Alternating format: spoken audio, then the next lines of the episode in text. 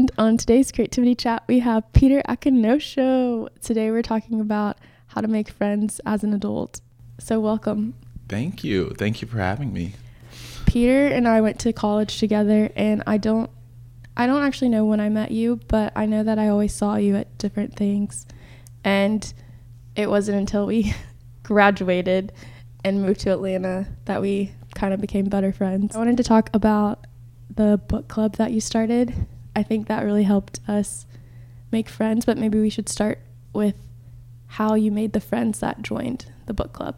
It's kind of like an interesting process. I think it was a lot of mutual friends. It was a lot of um, a bunch of us went to um, Passion City Church had this like Yo Pro college event. And Um, YOPO stands for Young professionals. Yes. So people who graduated college and are, friendless. yeah, pretty much trying to make friends in a new city, um, which was just a very cool way to connect people. Um, so I had heard about one of my other groups of friends having a book club. Um, and I just thought it was a very cool opportunity to like connect with people on a more intellectual level. Because a lot of times you hang out with your friends at the park or you play frisbee, um, and you don't always get to have those like deeper conversations that you want to have. Um, so I thought a book club was a cool idea because it kind of lends itself to that.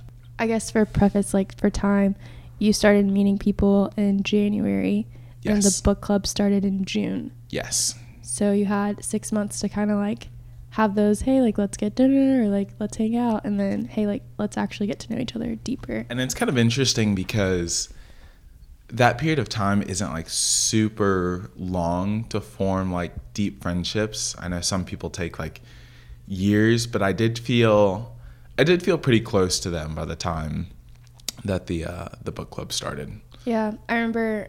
I think I guess it was for your birthday last year. Mm, I don't know if it was your birthday, but you had like waff pancakes, waffles, or something. Do you remember that? Um, It's like one Sunday night. we had done them. I actually don't know. That was like probably April of last year. Oh, okay. It was just one random Sunday. Yeah, I love breakfast food. oh, it's it's the best. But you said, um, I hope this is a year where we don't just grow in the width of our friendships, but we grow in depth. And I just remember that. I was like, wow, that's so sweet. yep. Flash forward to June, and you start your book club. We call this reading with friends. Yes, yes, we do. What book did we read? So I just want to preface this with my friends are awesome. And I don't know if this would have worked with any other friends because these people are down to do anything. So this is just like an off the cuff. We should start a book club. Um, but we chose the Enneagram book. Road back to you. Yes, The Road Back to You. And I thought it was good because it it wasn't just like what's the story, what do you think these characters mean, which is very important, but you got to like kind of explore people's personalities a little bit deeper. Um, which is one of my favorite things in the world. And I almost think that's why it worked so well because people, you know, like people love talking about themselves, right? So they were coming over, oh, let's talk about me, you know? Yes. Even though everyone came and they wanted to talk about themselves, I think the coolest part was like hearing about how other people function. Mm-hmm. Like, what are the.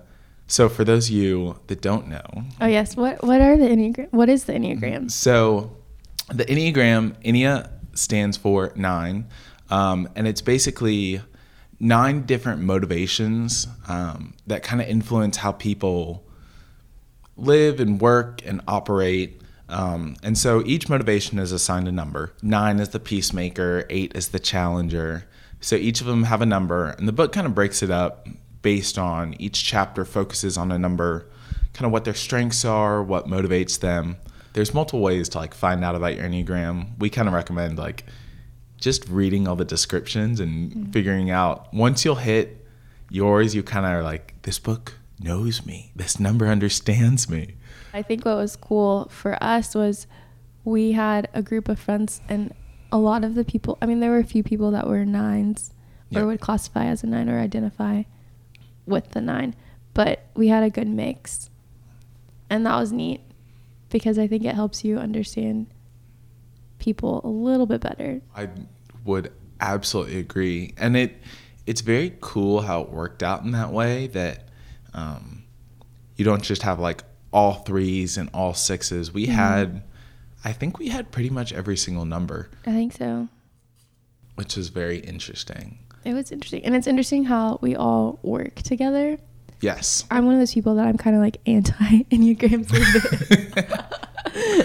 I'm like, uh, I, I think I know myself. But uh, it was cool to see, all right, this is where this person goes to when they're like fearful or like when they're excited, yada, Mhm. yada, yada. I it's funny you say that. I'm very much on this train of like validate the hype. Um, Oh, dear. well, if something's popular, I think a lot of people will like kind of shy away from it and say like, I don't want to be involved in that. If it's good, I want to know for myself if it's good. I want to know if there's any like legitimacy behind this, and that's that's actually why I read the book to begin with because I wanted to know. I don't know, is there any credibility behind this? Um, and when we dove into it, like there there absolutely was. And Right. It helped me learn about people like so much more than I expected. And Saturdays were for book club. Yes, Saturday mornings. Saturday mornings. Yeah. We had pretty good turnouts, especially in the beginning. Yes, And then it kind of dipped a little bit, but that's Yeah. okay. That's what that's what happens. It got more intimate. Yeah, it did. Towards the end. Two people. I'm just kidding. I think it's neat how that led into basically just the summer being a really good summer. And we were able to do a lot of interesting things like the banana party. Yeah. like, um, I don't know if that would have happened if we hadn't have gotten to all know each other. it did like kind of like encourage us to like know each other on a deeper level Mm-hmm. because those days always ended up being it wasn't like we went to book club and then we just went home they Please say it. so i use this term power hangs Uh-huh. we wouldn't just like we would meet in the morning and then we would literally hang out all, All day, day. long we would have different we'd like go to lunch together and then like go to ikea together and oh, then yeah, IKEA. throw a bonfire at nights. They weren't just like we're hanging out in the morning and then we're leaving. We're hanging out for All 12 hours. Which I'm- is amazing. It is amazing because generally I would be so tired of people after. Truly. I'm an extrovert, so I loved it. I was all for it. You're extroverted? Absolutely. Are you serious? Mhm. Peter, you're extra. Wow, I didn't know that. The book club has kind of faded. Yes, it has faded. The It'll make a friendships. comeback. Will it? What, what would you have us read?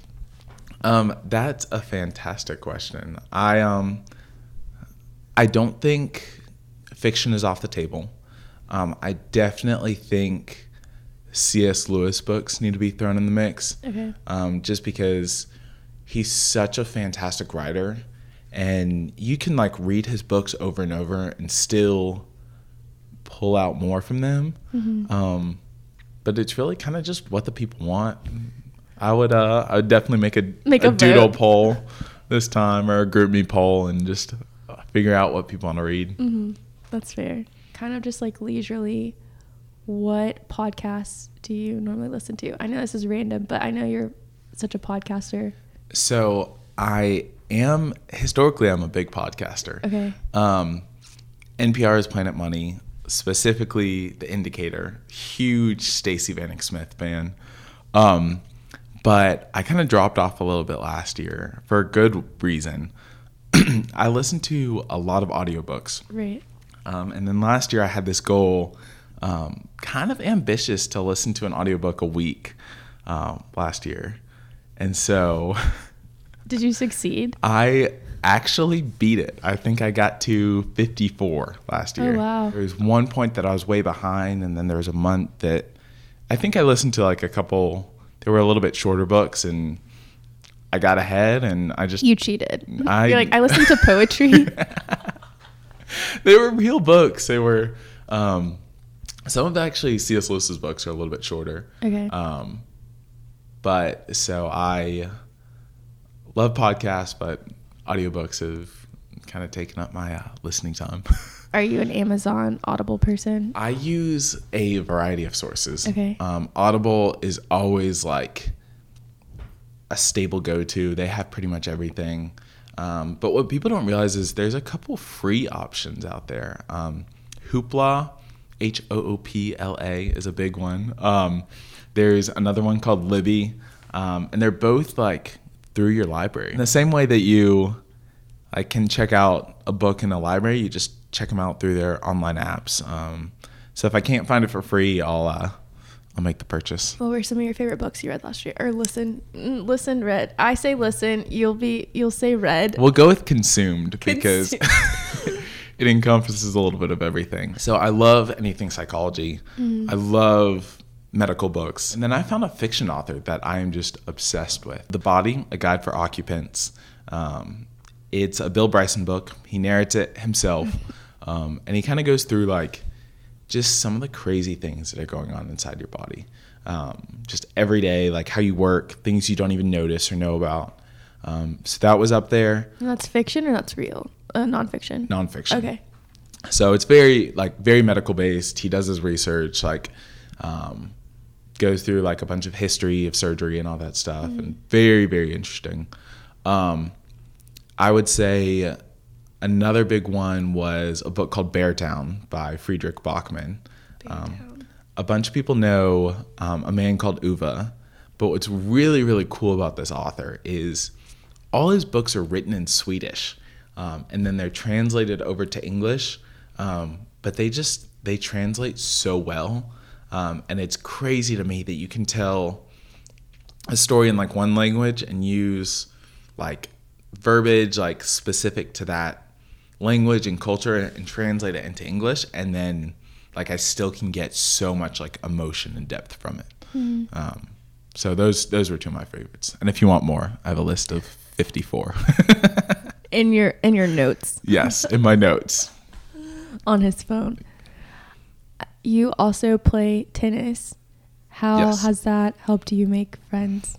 I just traveled to New York and I, I was talking to my friends and I was like, so you moved to a new city, like what how do you make friends? Because college is easy. You have people on your dorm. Um, I guess adult life you have work people, but a lot of people don't like work friends. They like separation of uh, work and life. But um, I would say like intramural friends are like a very good way to meet people in adulthood. Um, so I play in a league called Red Hair, um, and it's just cool because like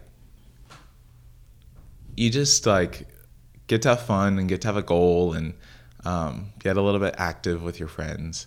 Um, so I would say that's like a very very cool way and interactive way um, to meet people. What other ideas did they mention? they said that like especially when it's like a far off city like mutual connections are key That's fair. um, they said so many people they've met have been like they mentioned that they're moving to new york and like they will say oh i had a friend in high school like who moved up there like you guys should totally connect and under normal circumstances you wouldn't you wouldn't hang out with just random string connections but there's a sort of like desperation to it all where you just like reach out more than you normally would and i think you put yourself out there like you you can really get rewarded sometimes I think one of my favorite things that one of our friends said, I won't say his name, but when he met people, he said, I have no friends. Can I get your phone number? i mean it's a it, it's a legitimate thing Right. like you just like move and transition and things are different right, because it would be easy to remain friends with just people you went to school with. Mhm. And I think it's almost harder to make friends that you didn't go to school with. absolutely Yeah. and it's like important to like keep those connections but um i think it's very very important to reach outside of that bubble Mm-hmm, definitely. and kind of meet new pe- new people What's it like being friends with people that like movies? um it's good. So i am not a crazy movie watcher. I will enjoy them every once in a while but they're not the main thing i jump to. It's fine. It's very interesting because i think it's very cool how some people like can find connection um, just like hanging out with people and not talking, um, which is very weird to me. But I think it, I think it's awesome that you can just like form a friendship or a bond by just like occupying the same space as someone else. Deep. when I moved to Atlanta, I would just go on Eventbrite or like Facebook events and I would find like one or two events to go to every single week. It would be something that was kind of tiring after working, but I always made it a goal to just make one friend. And those friendships are not sus- they have not been sustained, but I tried. Personally, I think that's bold and I like respect that so much. But I think like it is kind of about that. You just have to find like events and you Mhm. have to like put yourself out there. Me personally, I love talking to people. Like it's one of my favorite things and especially like meeting new people and asking questions, but the hump of like I don't know this person. I just see them and I think they're cool. I'm going to go introduce myself to them. It's like a big step Mhm. but I've made some really good friends by doing it, and I've like gotten some really really good friends from people just like int- introducing themselves to me. America as a whole, food is a really big way that people gather and communicate. hmm You you started smiling when I just